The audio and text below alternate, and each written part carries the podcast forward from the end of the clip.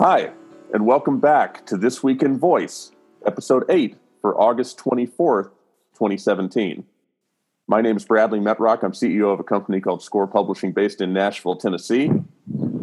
Our sponsor for this podcast is Voice XP. Voice XP is blazing the trail in voice technology. They're taking the lead in developing Alexa skills for the best brands in the world. With Voice XP, all you have to do is say it to revolutionize your marketing strategy. Check out what these folks are doing at voicexp.com. We're very thrilled to be joined by two excellent guest panelists today. First, let me introduce Mandy Chan. Mandy, say hello. Hello, Mandy's in the house.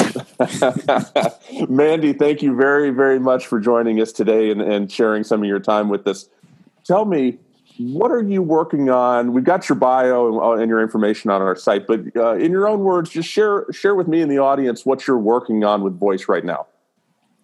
Okay, um, I'm a highly passionate developer who absolutely loves learning and sharing and inspiring other people to pursue their passions and build amazing products.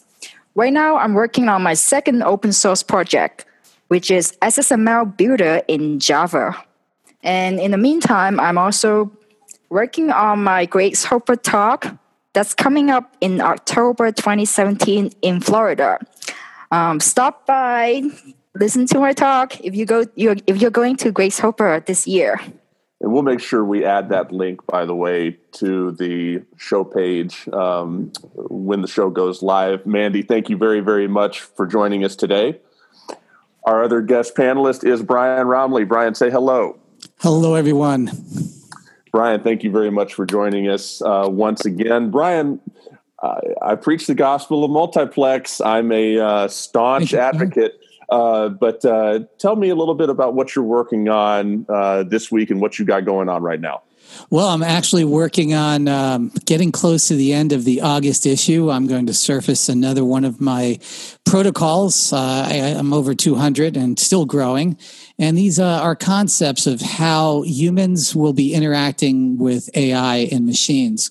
So it's actually the uh, the symbiosis between what big uh, data learning AI, machine learning AI is, versus individualized, highly contextual AI, which is creating a protocol of how humans really think, how they interact, and uh, and and making it easy to make these uh, interactions seamless thank both of you for joining us today. Um, Bradley, I got to say, pre-show, Mandy and I were talking about education and and voice first, and uh, I think all three of us are very excited about that. And I think Mandy's sort of trailblazing in that. And uh, Mandy, what what are some of your ideas? Because I I want to capture that um, that moment.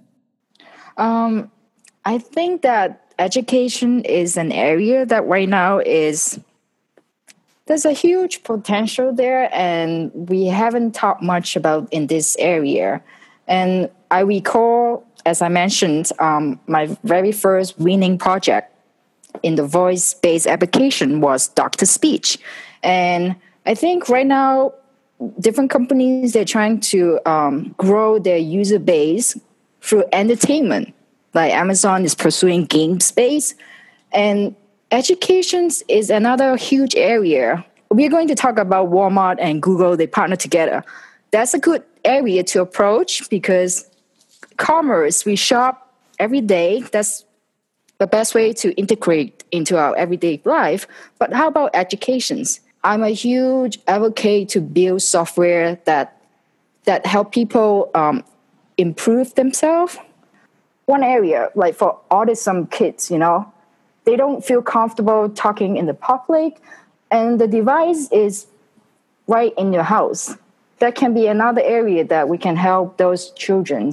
Like we talk about it's not just for the kids but for everyone. And my dr speech skill is exactly helping people from all around the world who speak English as a second language. Now, now Mandy, that's fascinating. So you've you've seen some progress in reaching out to uh, children on the autistic spectrum mm-hmm. uh, to improve their communication skills because they're in a safe environment uh, and interacting with uh, a device that sort of isn't judging them.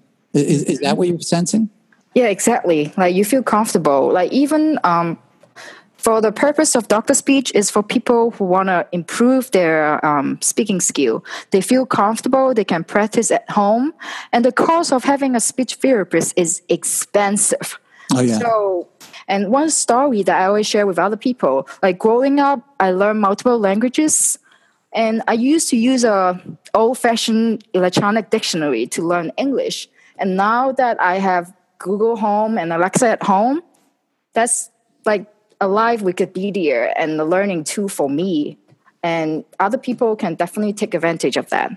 Now, do you see that as a possibility um, around you? Maybe other folks that uh, come from, uh, you know, um, Hong Kong and, and, and, China that maybe oh, good memory, good memory. Yeah. Uh, maybe assisting them in in in in taking English as a second language. You, you see that as a real real possibility then. I I do because um, is a culture thing that um, Asian countries like China, Japan, Korea, parents spend a lot of money sending their children to, you know, go to tutorial class after the normal daytime school work. Wow. So wow. for that alone, I think the market is huge. Well, wow. it's interesting that uh, voice technology is surging at a time where education is so focused on personalized learning. You know, it's easy to imagine all sorts of situations, and you've described some of them where voice technology can be that that tool in the toolkit to, to truly personalize learning. And Definitely. Yeah, and that that's very exciting, and um, uh, that's that's cool to start the show with that because you know so much of everything going on with voice is about sharing experiences and, and making technology more accessible to different people. And there's not, nothing that drives that point home more than education. So, Mandy, I think that's great. And with that, we will get to the news. So, our first story this week is kind of a big one. Google, just a little bit, just a hair. Uh, Google and Walmart, um, two uh, companies you might have heard of, are teaming up to take on Amazon in this new world of voice first commerce. And we included a clip of uh, Jim Cramer from CNBC, I think, who is kind of kind of hating on it. But um, my question to start off with, and Mandy, I'll begin with you. Do you think that Google and Walmart teaming up can be successful in stopping uh, the juggernaut and the momentum that Amazon has uh, generated to this point in the voice realm? That's a great question. And when I read the news, I was asking myself, is it too late for Google and Walmart to team up together? I mean, obviously, um, they both offer different um, values to each other. Like to me, Google can really take advantage of Walmart's retail expertise and the distribution footprint. And in retail, a couple years ago, they, they mentioned like omni-channel. You can order online and pick up in store. I don't see Google will open any stores in the couple in the hmm. following years, so they can definitely take advantage of the physical store that Walmart has right now. And we can see that Amazon they're trying to they're trying to have more physical stores now by having Amazon Go. And, and it's interesting that Walmart is also trying to go to the online space by acquiring Jet.com last year. I think they both bring different values to each other. Sure. And that's a big thing, obviously. Walmart's not used to uh, sharing, cooperating, partnering with uh, anybody, and and, uh, and Google uh, really doesn't have that in their DNA either. Brian, what are your thoughts on this? Well, thanks for asking, Bradley. I I got to say that this is a, a landmark in voice commerce. I I've been talking about voice commerce since the 1980s, and you know it was quite considered insane back then. And uh, obviously, after 2014, it became more obvious with Amazon and the Echo platform. Uh, I believe it's going to be the ultimate arc of most commerce, even retail and online commerce will integrate these conceptual models of what I call voice commerce. And there's many modalities within that. Uh, there's not enough time in this show to cover all of them, but Walmart has been very impressive in catching up to what was not only an existential threat, but an obvious threat to their ability to continue growing in the post Amazon world. I could say the demarcation point was when they acquired Jet. That DNA is injected new life into Walmart. There's a big open area in groceries and produce in how we may in the future wind up making a lot of our repetitive purchases uh, non-perishable purchases or cans, uh, canned purchases, etc., paper products, and our perishable purchases from meats to poultry, fish, and uh, and produce. Amazon obviously knows this, and part of the Whole Foods acquisition, which ironically concluded today with a press announcement uh, that literally talks about how Amazon Prime will will be integrated next month at the point of sale at Whole Foods. You will literally be identified as an Amazon Prime member with discounts already at Whole Foods. This is how massive they're moving. Also, we're going to start seeing Amazon Prime. It was not directly stated in the press release, but it will it was alluded to that Amazon Prime customers via Alexa will now be able to interact with ordering through Whole Foods.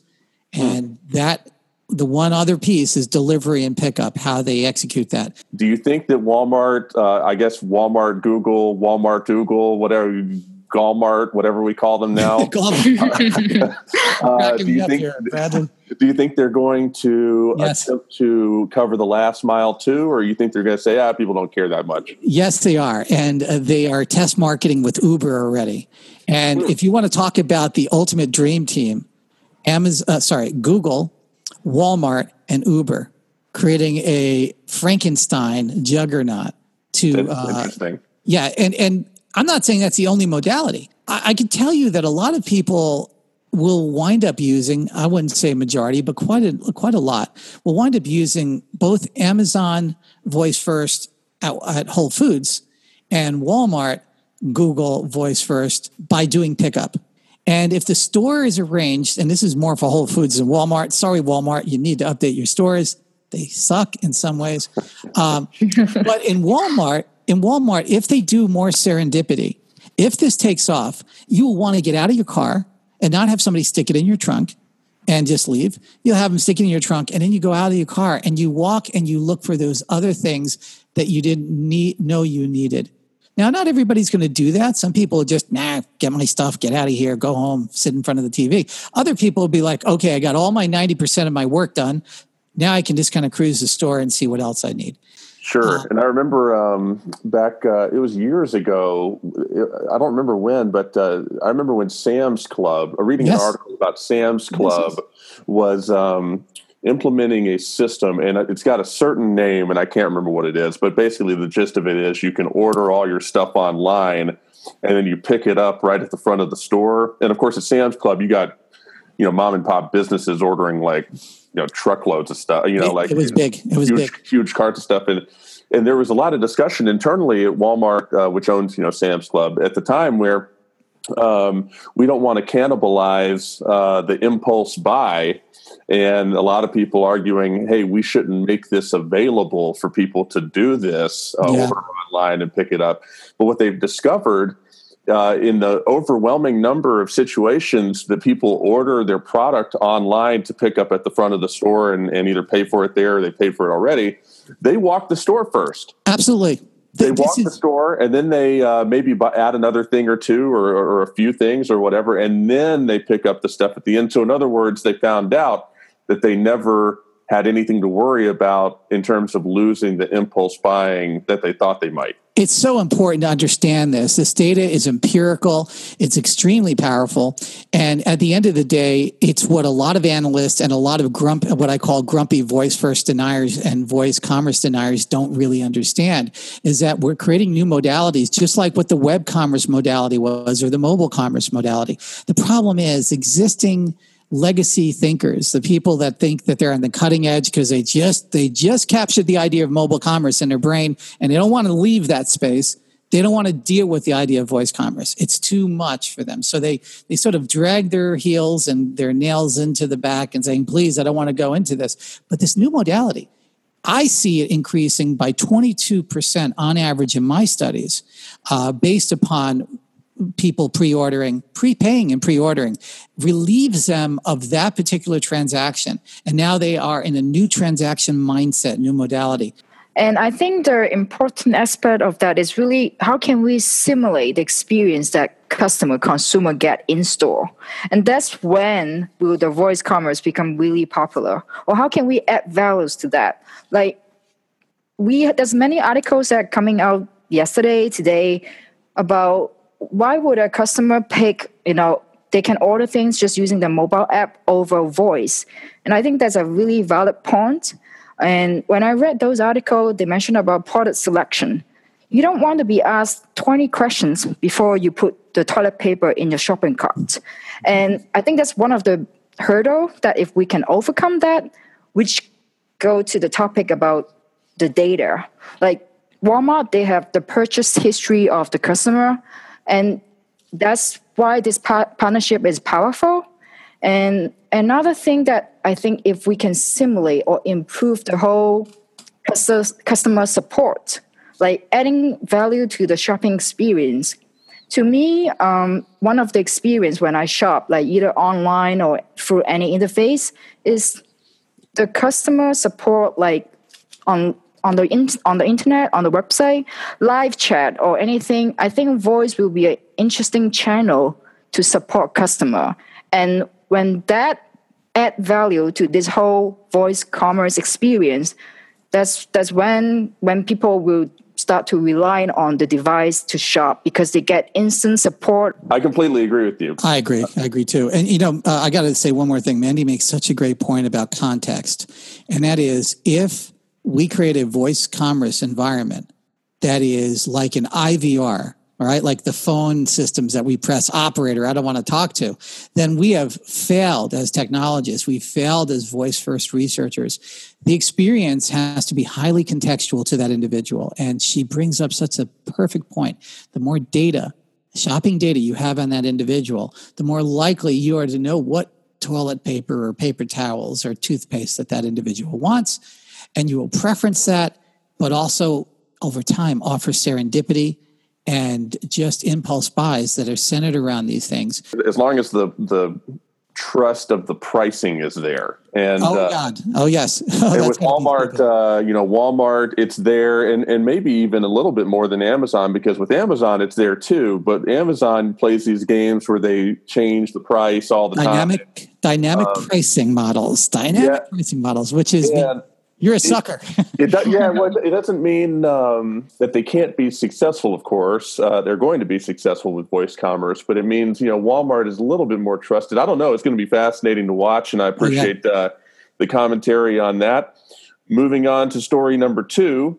Samsung's Bixby, as of Tuesday, has expanded and is now available in over 200 countries and territories worldwide. And Brian, I'm going to start with you on this. Uh, is Bixby at the point where uh, we really need to be paying attention a little bit more closely, or are they still running way behind? Both, but mostly running way behind because basically Bixby can only understand Korean and English and U.S. English in specific. Yeah, sadly. So, so you know, I'm sure Mandy knows this. 200 countries is fine as long as English is without very thick accents is is available. Because here's the funny part: you can use Bixby if you're Korean. Uh, you can use Bixby, and you can try to use Bixby in English mode with your Korean accent, and it will absolutely not understand you. And this is where the big data and the big science of machine learning really favors companies like Google, Sear, uh, uh, uh, Apple, uh, Facebook, and others that are doing this um, uh, voice recognition. Once that becomes conceptualized into a chip, which it will be, it's table stakes now, but in the future, it'll be so commoditized, it'll be built into one single chip. It'll understand everybody's potential accent, and in in the in a more further future, understand every language. We can literally bake that into a chip at some point. And when that happens, this becomes irrelevant. And then we're just looking at intent extraction, which is going to be the next big thing. But so Bixby is not Viv. And anybody following what Viv was, of Steve Jobs' last dying acts was to acquire the Siri uh, company and all of its uh, assets and its people. And then one year later, almost most of them left. Uh, that might say something what, what went down. They formed and reconstituted under Viv, and that got acquired by Samsung. And a lot of people think that when they see Bixby, they see Viv, and that is doing a huge disservice to the legacy of these fine folks at Viv. Bixby on its own is a reactionary product to a certain level, primarily uh, provincial to the Korean market, expanded with some English language capability, but not nearly reaching the level that it should be for such a popular phone platform. Um, now, does that paint them in a corner of being a you know a dead end product? No, I think Bixby is going to be immensely useful for many Samsung users. I believe that to complete the picture, they're going to download Google Assistant. There's no doubt about it. Uh, going to live in sympathy for both of these things. There are positive aspects of Bixby that we'll start seeing come about within Siri, and that is deep OS integration, where you can literally talk to the phone to do things at an OS level. We currently don't have that capability in any other product. So, from that element, it's an extremely powerful platform. The other thing I, I, find very interesting is Bixby is a hardware button on a Samsung device. I think it's exceedingly important to have a hardware button. I think ultimately we might wind up seeing Apple going this direction. As they become buttonless, the next iPhones probably won't have anything near a mechanical home button. It'll be a, a an area on the screen. I think there'll become a time where one of the side buttons, Apple will m- make it into multi-duty uh, for press to talk, um, and also obviously raise to talk. So yes, uh, in a short realm, Bixby is not nearly a Google Assistant. It's not nearly Amazon's uh, Alexa platform, and certainly is not Siri, but it is doing well for what it does within the bounds of its own hardware. I agree with uh, Ryan, and I would be, I mean, although I was originally from Hong Kong, I'll be curious to see like how the Asian customer pick up Samsung over, you know, Pixel phone or Siri. Like I would be interested to see how Asian customer react to Samsung. The brand is Asian Korean brand. So that's my only comments to add on that. So you're skeptical. Um, I I believe that no, I'm, I won't say I am skeptical. I will be curious to see the the result since they now are available in over 200 countries. And compared to Pixel phone and Siri, I would be curious to see how the Asian customer respond to that. Okay. I, I got to ask, Maddie, do, do you see um, within most of the Asian countries sort of a more closer affinity to voice? Because a lot of my a lot of my friends and colleagues um, uh, find it very interesting how quickly it's being adopted within China and Baidu and uh, and some of these other companies in using voice. And do you think that plays against what Samsung is doing also? Um, you're right that it become pretty popular quickly in Asia, specifically in China, because the app WeChat, people can do a lot of things with the app WeChat. WeChat is basically PayPal, Amazon, Google, Facebook, everything combined into one. So that's why it's so popular, I, I believe, like because of one app, WeChat. People use that for everything in life. And that could help you know, if the Asian consumer is so comfortable talking to the phone and using the voice command, the success of the app WeChat really driving the force of the voice command. Like if people can do so many things within one app, the software aspect, they feel so comfortable. I think Asian customers they feel even more comfortable talking to the phone like in public. That's one privacy issue that people concern about when you use you know, use the phone and talk it aloud in public. You, you want to order pizza tonight. And I think culture-wise, Asian customer, we feel more comfortable like talking in the public about different commands or what we want to do with the phone compared to, you know, American customer. I, I, I, just feel like culturally, like what Mandy's saying, I have so many of my friends come back to me saying, You have no idea how popular uh, talking to the phone and commanding the phone and ordering things uh, through WeChat has become. And it's literally almost like overnight. The last couple of months, it's really skyrocketed. And I, I, really am always interested in the cultural differences that drive that. Some of my friends say it's just the nature of the Chinese language and the characters and how much typing and and regimenting that you want to get around. yes, that's yes. A, a, big part of it. Yes, typing alone, like I, I still read and write Chinese perfectly, and for sure I don't type Chinese that often, so I usually just write the strokes, the lines. Yeah, it does take longer time just to typing the keyboard ABC, and I think that's the time saving for a lot of Asian customer. You know, the speed matters. Yeah, yeah, that's interesting. It's very interesting. So Bixby continues to make progress, and uh, we will keep our eye on it. Moving on to story number three, you can speak with Alexa about how not to waste food. This is very interesting. This article is actually fascinating um, as you sort of ponder how voice technology will impact every aspect of our culture, our world. And Mandy, I wanted to ask you sort of what you took away from the overall idea that voice technology can improve our society in ways like this and many others. I, I love the skill. I haven't tried, but just the idea alone, I love it it's interesting to see that even nonprofit, like I believe, um, I did some research. The organization, the console, they build the skill. Like it's interesting that nonprofit aspect, they are also getting into the voice space. For me, as I mentioned earlier, I like to build useful useful software, not just for consumer, but developers.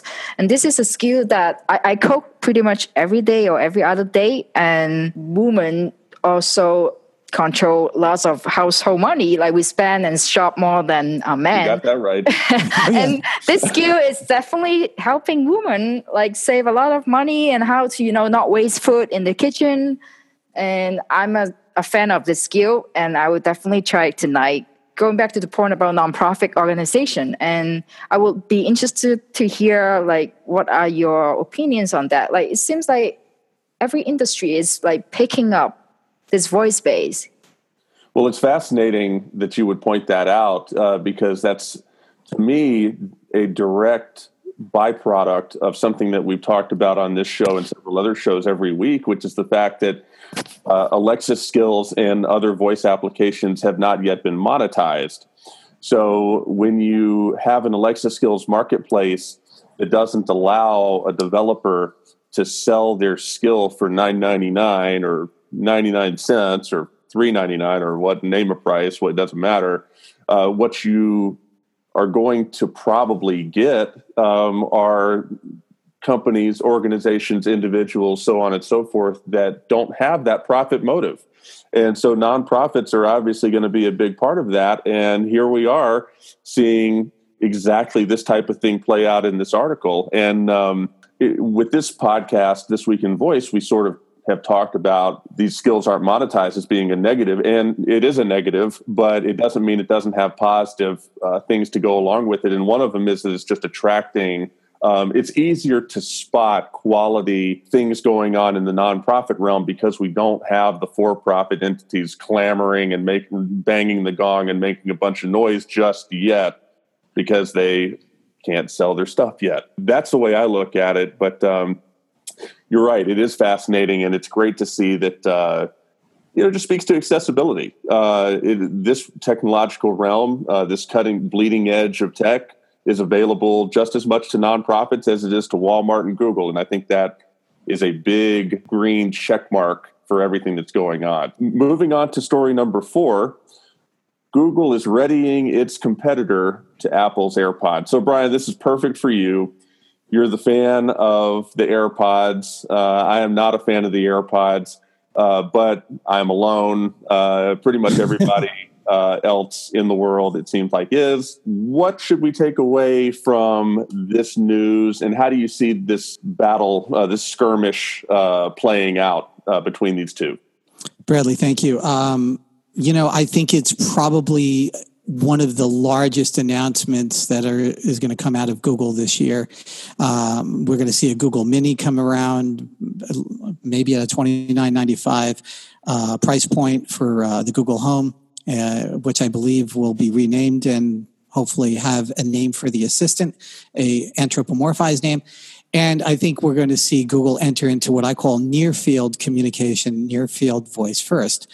Uh, far field is owned by Amazon currently. Obviously, Google entered into that field uh, with a far field system called Google Home.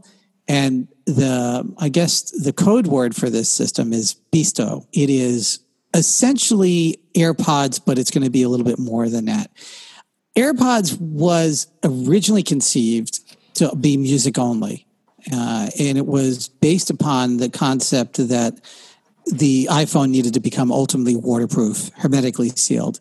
And this is a long drive for Apple, uh, and we'll start seeing that more in September. Uh, they want a device that essentially is, you know, un, unable to be uh, insulted by any liquids. So the only way to get to do that effectively is to get rid of the 3.5 millimeter audio jack, and that already happened. Um, there's other reasons for it. It was a ridiculously large amount of real estate being taken over by an analog plug, and whenever you look at the arc of computer history, the reason why we don't use the IEEE 488 bus or the RS232 bus anymore or connector is because that size modality became irrelevant. Don't go comparing it to that. I know, I know, I, I, hear you. But okay, so now, what is Amazon? Well, well, actually, let me go to this point. We have Siri being integrated inside of AirPods more as a as a bit of a last minute thought, and that was primarily because of the I want to call it infighting, the control of the internal narrative of the future of Apple and there are fractions within inside of Apple that know that the future is voice first. There are fractions within inside of Apple that want to deny that future. There are fractions within inside of Apple that are neutral to it, and it is one who incrementally move in that direction. The problem is this problem with every legacy company, and that is self disruption. If Apple were to fully embrace the voice first world, they would disrupt themselves in many ways. And AirPods is in when history looks back is going to be one of those moments where those two forces sort of converged. The you know hardware and the old view of apple and the voice first uh, view of apple. And slightly the old apple is winning. As we see new siri being released in, in september you're going to start seeing new functionality of airpods. And then once the the um, cellular apple watch is released then the full circle will come back and Siri will become front and center within AirPods. Google, on the other hand, is seeing it purely as an extension to the assistant. They're building it from the ground up with that premise. Of course, playback of music is going to be there. Uh, connection to the Pixel phone and other phones obviously is going to be there. But Assistant is going to mediate all of these interactions. And I believe that that's going to be the gateway drug for people understanding why near field is so important. There are things that we'll say in the near field to small microphones close to our head than we would say into an open room in a far field environment like Alexa. I've done a lot of study in this over the last seven years. The reason why it is important is privacy, uh, security, confidence. And I've noticed with early AirPod users, that in public environments, they are much more willing to have Siri interactions rather than holding what I call pizza phone. Now, pizza phone is an image that Apple created, which was in hindsight ridiculous. And that is, you see images of people talking to Siri with their phone sideways, talking to the bottom of the phone like it's a pizza ready to take a bite out of. When you're doing that in public, you're signaling to those around you that you're literally talking to probably Siri, or you're talking to somebody on the speakerphone and being maybe somewhat rude. When you hold the phone to your head, it's a completely different mental state. It also broadcasts a different signal to those around you. AirPods and this new Google Assistant being in your ear, always available 24 hours a day, negating what we've talked about in the past about radio frequencies and what those impacts are let's assume they don't exist, but let's be honest, they do exist. And someday we'll talk even in more detail about it, but let's assume they don't exist. The power of having an assistant in your ear at all moments uh, with permission, with high security and, and uh, everything, listening to your context could be immensely powerful. The war is not just in the far field, the war is in the near field too. And when these devices are released in the next couple of weeks, uh, we're going to see something extremely interesting. And guess what, Bradley? We're going to have a whole lot of shows talking about it because there's going to be a lot that Google's going to download. I'm I'm born and raised in the South, live in Nashville, and uh, I guarantee you, you see uh, somebody walking through the grocery store talking into a pizza phone, you know, their phone held like that. Uh, you're going to get uh, not one but several uh, little old ladies telling you to kindly shut the hell up I love it. but we, uh, we, need to import them all around the tech centers of the world, especially in San Francisco. There should be one on every corner. And and, and the, it's a public service. Yeah, uh, and the same old lady should be saying, "Look up when you cross the street, young man. Look up." yeah, it's exactly right. Um, but uh, anyhow, thank you, Brian. Moving on to story number five: secrecy is overrated. This blew me away. Apple has a new machine learning journal that they have not only uh, started, but they're publishing it online uh, yeah. where it's available for public consumption. And Mandy, what do you take away from this? Uh, does this surprise you like it does me? Is this something that uh, you can uh, view as a resource, or what do you think about this?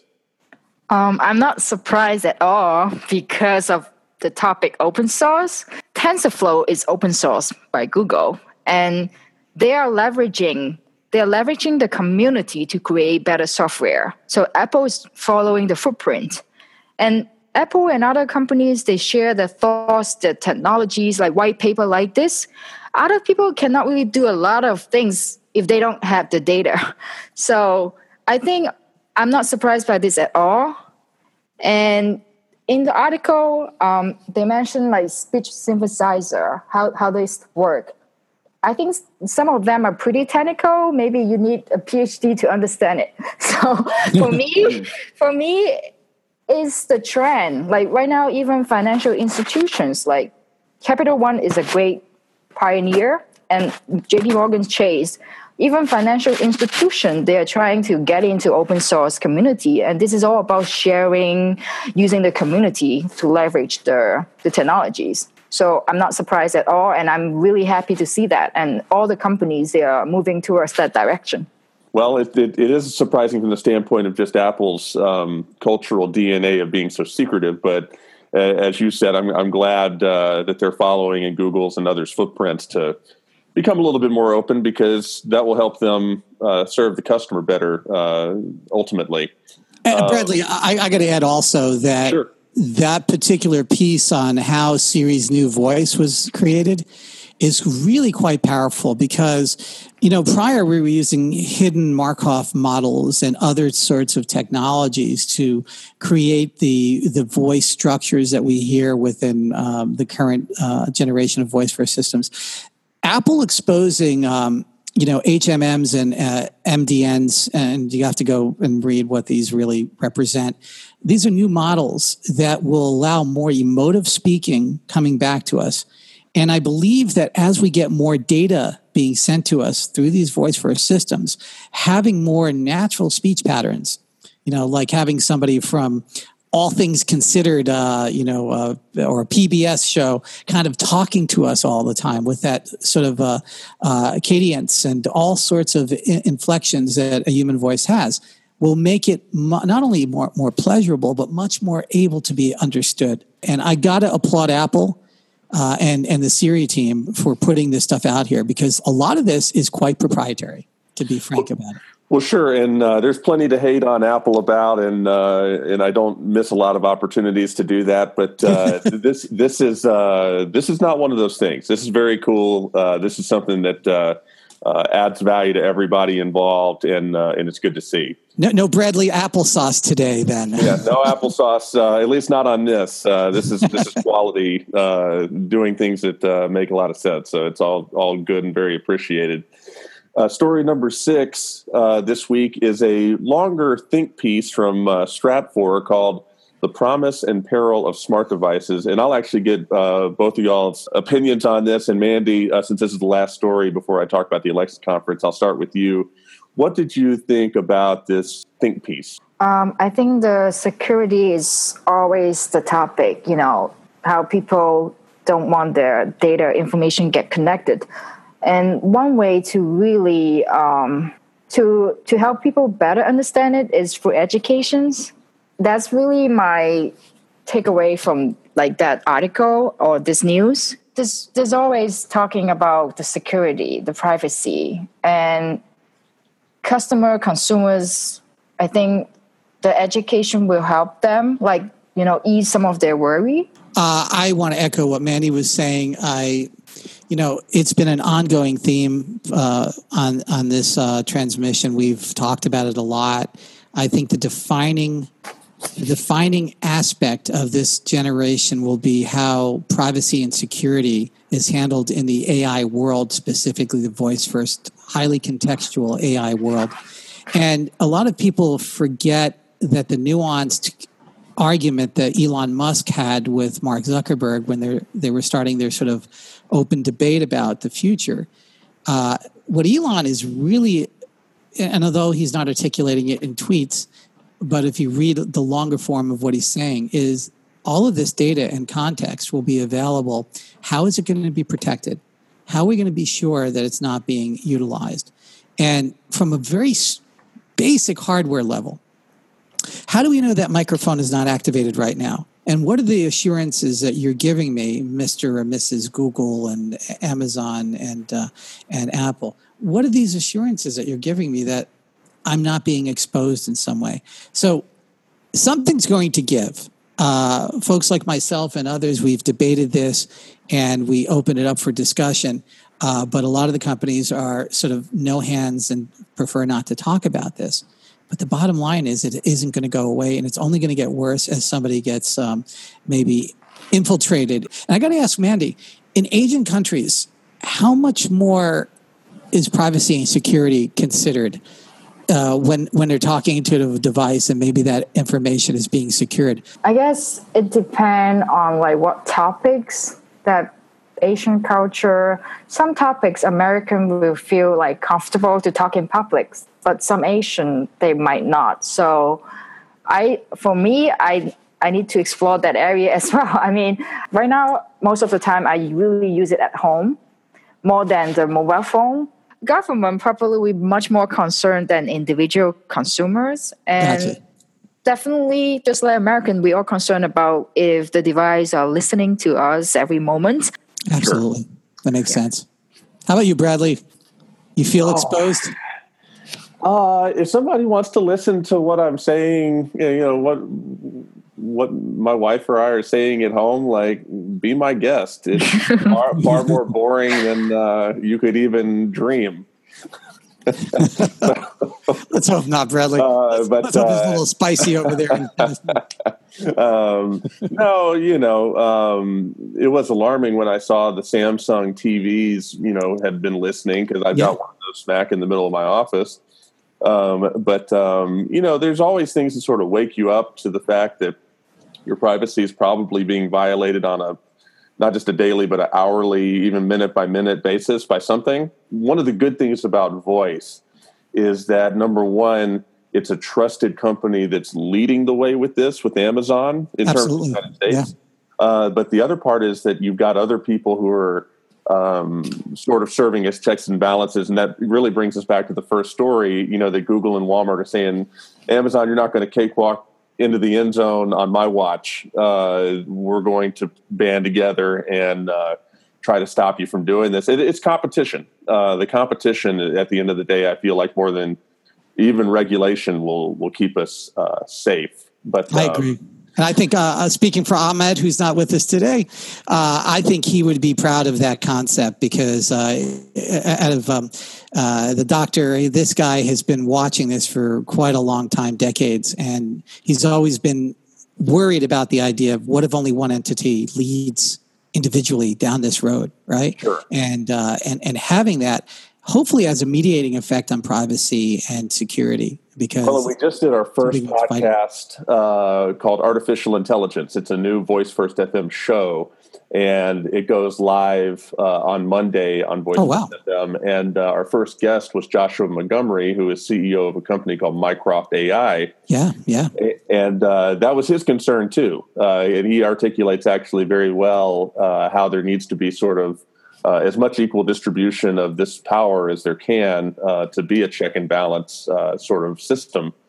Um, so yeah, that that opinion is shared by a lot of a lot of smart folks, including Ahmed, including uh, you and Mandy as well. Before we go, I'm going to give the story number seven, which is at the Alexa conference, uh, which is the annual gathering of Alexa developers and enthusiasts in Chattanooga, uh, January 18th through the 20th.